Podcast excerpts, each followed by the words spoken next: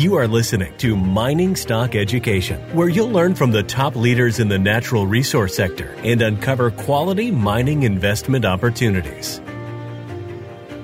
We had an idea that we could turn what was a high grade underground mine into an open pit. This open pit is right on the rail, right on the road, access to power. And so we saw that in the data, but the data isn't always real. So back in 2019, we drill tested it. We put uh, 3,500 meters into the ground. It returned 13 holes over 100 meters of ore grade copper right near surface in an open pit. We had 2.5% copper over 75 meters was my personal favorite hole. My second favorite hole was 1% copper over 160 meters. Um, and that's right at surface. Literally, that was three meters down hole. So that means open pit. So that all goes to say we've already found this deposit. Now our our next task is is delineating it. So systematically drilling it out uh, and, and proving to the market Welcome back to Mining Stock Education. I'm your host, Bill Powers. Well, we will be doing a new company profile interview today, and it's QC Copper and Gold. QC Copper and Gold is part of the OR Group, which is led by Stephen Stewart. The OR Group is a sponsor of Mining Stock Education, and we've profiled two companies within this group, Baseload Energy, as well as Ore Finders in the past few months. So this is the third company in the group. Stephen Stewart is at the helm of this company as well as being at the helm of Ore Finders. So Stephen, welcome back on to Mining Stock Education, and thank you for joining me again. Bill, it's great to be here. Of course, we're a proud sponsor, a big fan of your show. I listen to every episode. Yes, thank you. Well, let's start off with the beginning. Uh, what is the history of QC Copper? And as a manager and CEO of this company, how did you access your shares? Well, as a manager, how did I access my shares? Let's start there. I bought every single share um, cash, either on the market or in a private placement. Zero free shares in this company, and and then and the same holds true for every company that that me and my my group are involved with. So our, our interests are aligned with shareholders first and foremost. I think that's critical. How we how we acquired the Opemiska project, which is uh, QC's flagship, and how uh, QC came to be. It was a spin-off of Orefinders Resources, which is another company we spoke about before. Uh, that happened in 2018, where we dividended out uh, our uh, our shares in what was then a private company and, and gave a distribution to Orefinder shareholders, so they got free shares in QC. I'll note that QC used to be at the time was called Power Ore. It had a different asset, but ultimately it, we created this uh, new, brand new uh, listing on the Toronto Venture Exchange uh, as a as a vehicle to acquire the what is now what's called the Opemiska Copper Mine Complex, which is the uh, former producer, former Falconbridge world class mine that produced uh, 1.4 billion pounds of copper, nearly a million ounces of gold in in the Chibougamau district of Quebec. And so that is our focus now. And um, we're ready to go. We think that the time for copper is here. Stephen, the listing on the TSXV is QCCU. Website is qccopper.com for people to find more information. But I see that you don't really have the OTC listing up and running yet. Not yet. That's a priority, I think, two weeks away, and we will have our full listing to give exposure for our U.S. investors, of which there are many. Okay. When we talked about ore finders, obviously you are very bullish on gold, as am I. So, because this is a copper focused junior, let's hear your bullish thesis for copper, please.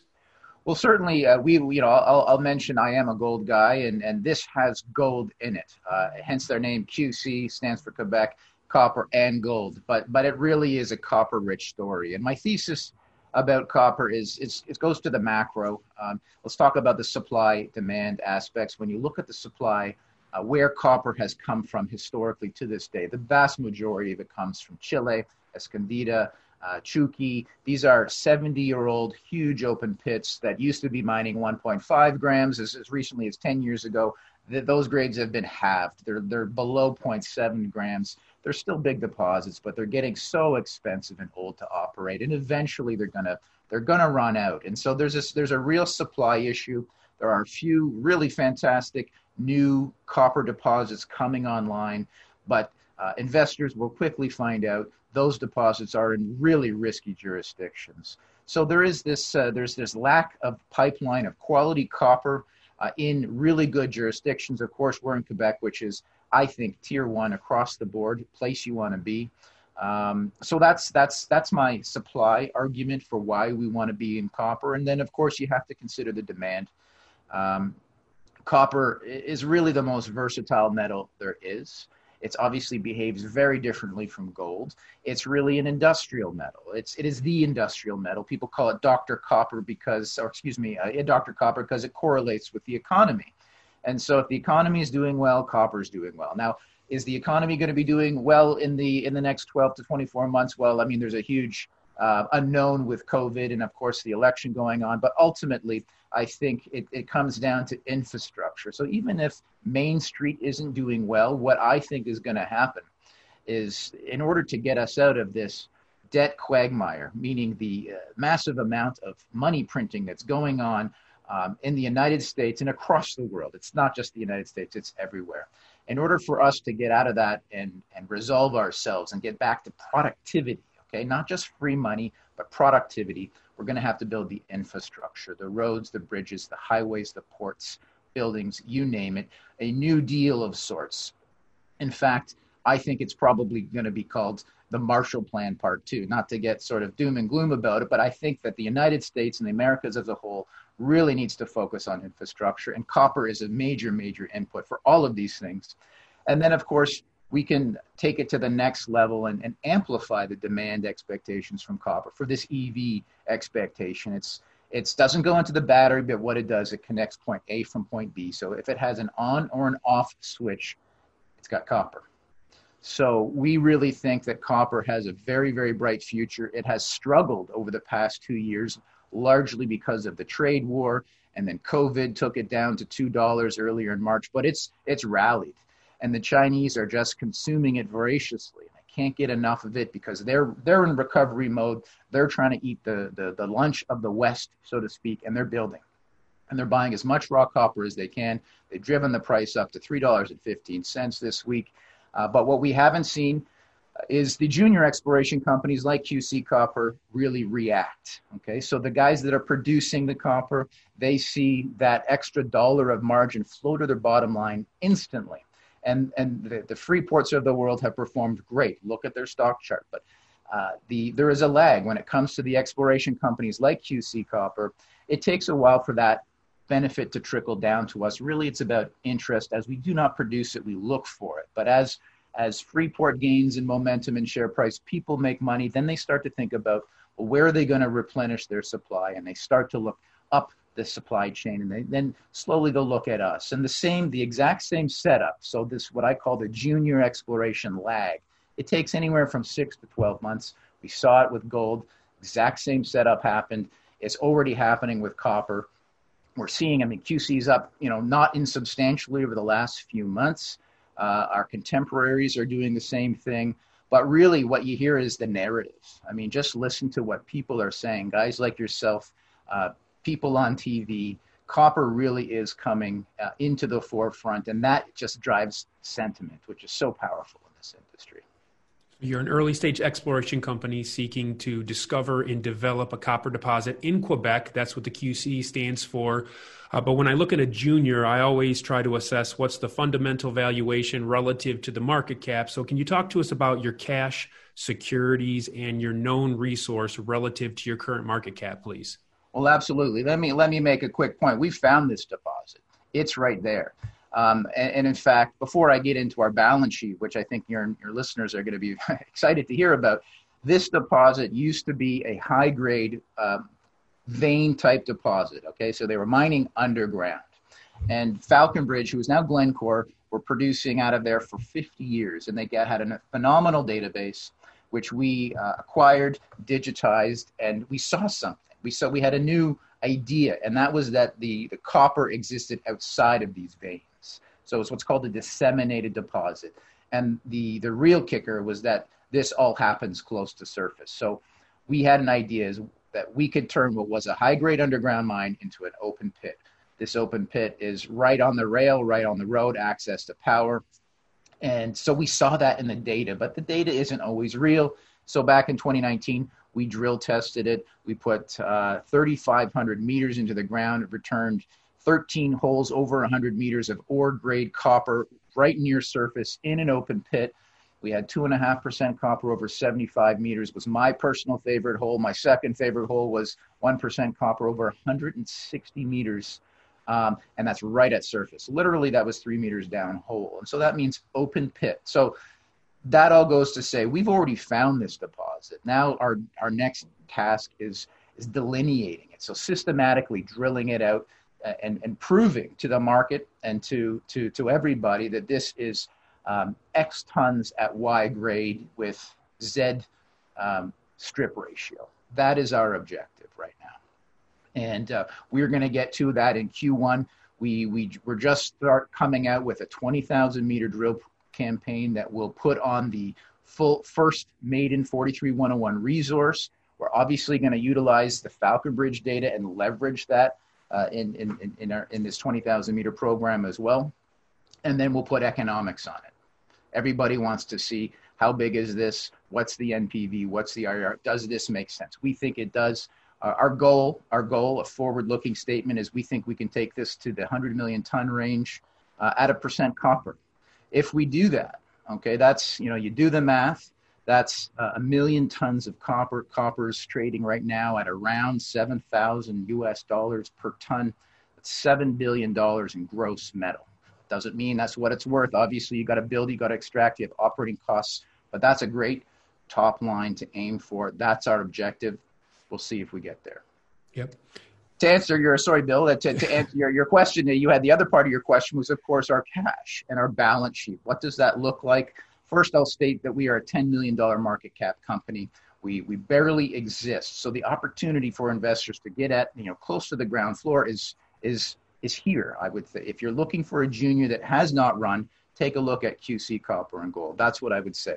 Um, in terms of where our, our working capital situation is, we have approximately $1.8 million in cash. So we've got cash. We're not rich, but we've got cash to operate and what we do have, what I think is unique, is that we have about uh, almost $8 million in shares of another company called Baseload Energy. You mentioned, you talked to Baseload CEO James Sykes. Uh, uh, QC Copper vended off uh, about six, seven months ago, vended a non core asset. Okay, so this has nothing to do with our Opemiska. It wasn't our focus. We were paying no attention to it. We sold it to Baseload um, for what was about a million dollar valuation. We've turned that into about $8 million in baseload. That speaks to the corporate level transactions that our group has become quite well known for. And so, you know, that is not cash, of course, uh, but that is, that is, those are real shares. Baseload is, uh, is led by a fantastic guy.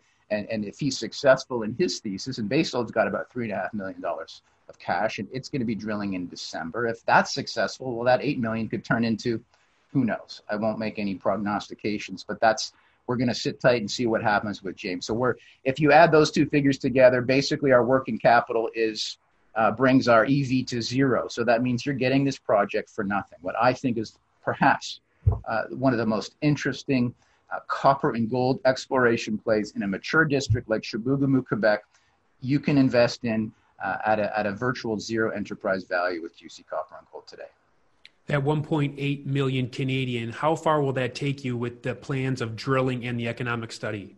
Well, if you drill with uh, you know 100 meters, um, $100 a meter is really the sort of back of the envelope there.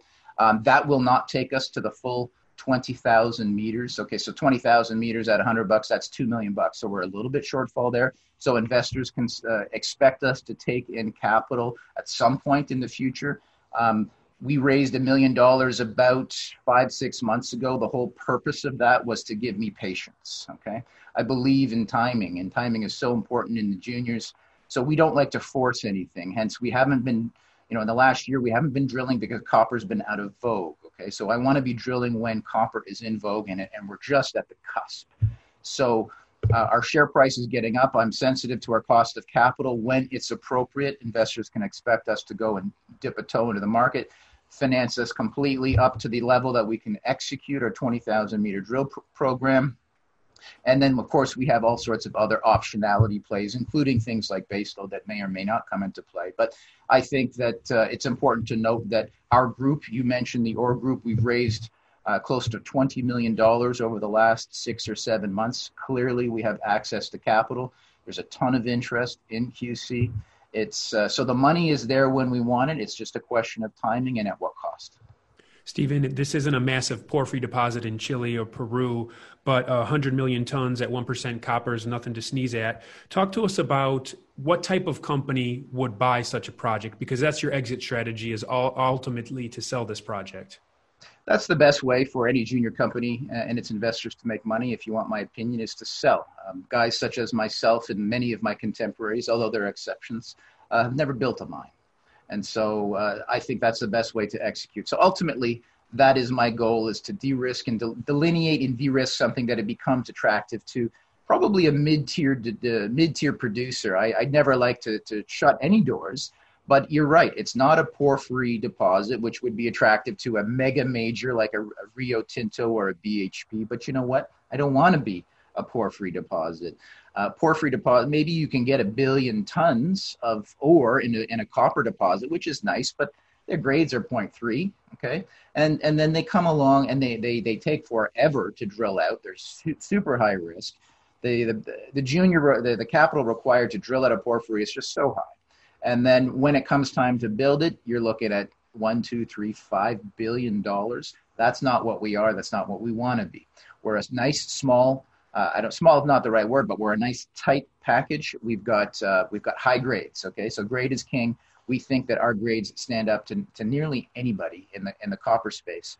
And then, of course, I think the bonus is when when we have delineated our open pit and defined our tons in grade, we've got the infrastructure there. Okay, literally the Canadian, the CN Railway is right, comes right to our property. There's a hundred, if not a billion dollar line item that is not required to be built. We've got a paved highway running through the property. We've got an airport 15 minutes away, power to site. We've got a, a very sophisticated mining community. Um, uh, labor, that's very important. When we're drilling this, and before we start building anything, when we drill it, we our drillers go home at night. There's no camps. Okay, so when I when I quoted 100, mil, uh, 100 meters hundred dollars per meter to drill. That's that's where we are. If we we didn't have these infrastructure advantages, you can be two, three, five hundred dollars a meter. So uh, this project, given it's in a mature area of Chibougamau, uh, has so many advantages, and that's what initially attracted us to us uh, to, to this project. And and I'll mention that you know above and beyond the Chibougamau district or our Opemiska project, which is really the anchor in the district, there are other deposits there. So that potentially, if we, and I believe in consolidation, bigger is, is usually better in the mining industry. And so if a larger company, even somebody like a Rio or a BHP, wanted to come in there with an eye to consolidate, okay, so you could really pick up all sorts of deposits in and around the, the what's called the Gwillim Fault, which is the regional controlling uh, mineralized structure. So, and that's that's that's how I see it. So I never like to count any uh, anybody out who could acquire us. I think uh, all sorts of producers, uh, small, big, and super big, are will be interested in domestically produced copper, especially uh, in light of what we've seen in the policy response to COVID. I'm gonna. I, I think everything's, in particularly the supply chain, is to come a lot closer to home. Stephen, one question about uh, your involvement in QC. You're the CEO, but you're also involved in all of the other ore group companies uh, as well as ore finders. I'm very impressed with your entrepreneurial ambition, but then the question also comes up as an investor is he spreading himself too thin? Could you please speak to this? Sure. Well, um, you know, no, I don't think I am. I think uh, I give equal attention to all my children, so to speak. But the, the most important thing is the team. It's not just me running this. Um, the other companies all have a key uh, technical team behind it. Orefinders and Mustango, those are operating right now. I've largely handed the keys over to, to our technical team, Keith Ben, who's, who's focused on executing our drill program. They want me nowhere near that drill program at this point in time. Trust me, I'm not a geologist. Uh, same thing for QC Copper and Gold. It's the keys are in the hands of Charles Beaudry, who just put out a really great webinar yesterday uh, detailing the technical plan. Charles is the mastermind behind the geology. So we, re, the OR group really does have a team that I rely so heavily on. The primary tasks, uh, what I bring to the table are my, my ability, my, my network. Okay, so I raise the money. That is, that is my primary responsibility. uh, so that my team can go out and execute. And, uh, and that's what Charles is going to do. He's got he has a vision. Charles is the one that deserves the credit for identifying this disseminated uh, feature that this deposit has. Very few deposits are actually disseminated, but it's not. We didn't invent the wheel either. This this model has been very successfully executed, most famously with with uh, Osisko and their Malartic deposit. The exact same principle, and not too far away.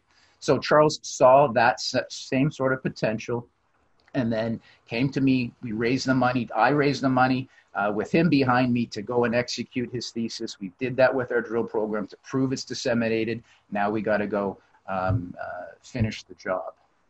Stephen, one year from now, a forward looking statement. If you're successful with these plans you've laid out, what's the market cap going to be? Well, I look at uh, some of our peers who are um, 50, 100 million dollar uh, market cap. We're 10 million dollar market cap.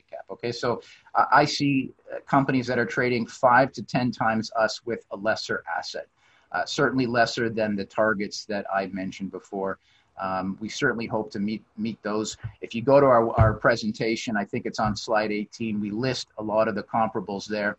Uh, we're at the bottom of the list. We're, we're sub $10 million market cap.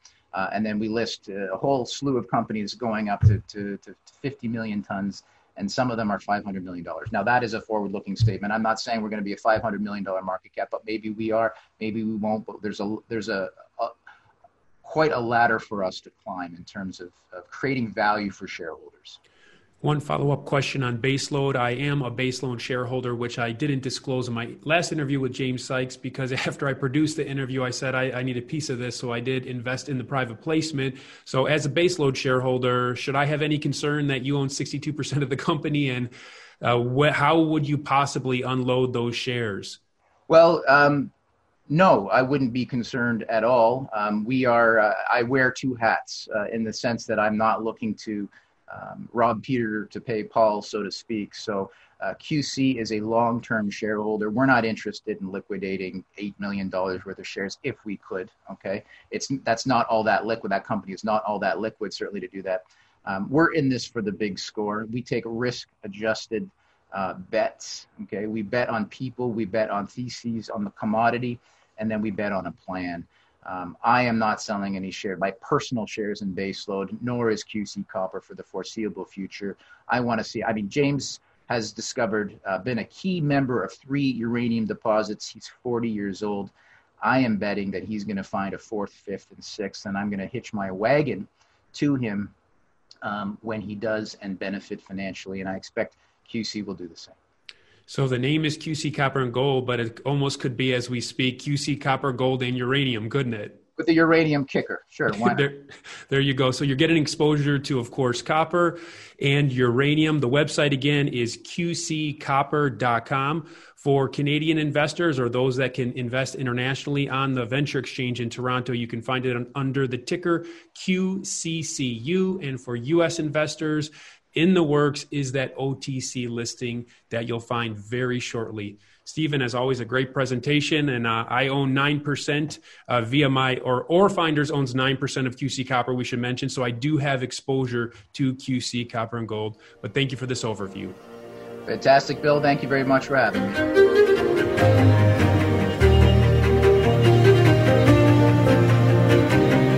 Thank you for listening to Mining Stock Education. Please subscribe and share this show with like minded investors. Connect with us at miningstockeducation.com and sign up for our email list to stay in touch. Much success to you as you learn about, invest in, and profit from mining stocks.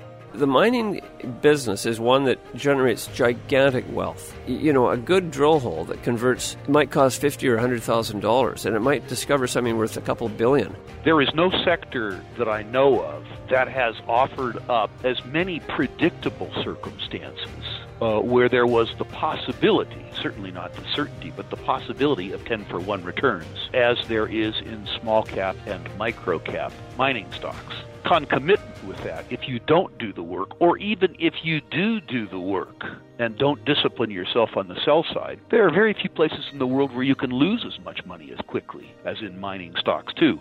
I just started to study up on mining stocks and I just became fascinated because this is such a tiny sector and it's so volatile that either you could really you could do really really well or you could pretty much get blown out of the water really quickly. The mining sector is a very risky sector. It can take your money very, very quickly. Don't fall in love with stocks. don't be overly confident. And just do your work as best you can. Do your very best. But don't fall in love and don't get too overly confident because um, that's a recipe for disaster. I have met you know professional retail investors that have made a tremendous amount of money on the junior mining space. Some of them aren't accredited, and they just they spend their days researching, talking to people, being on the phone, being pouring through financial documents. But it requires commitment.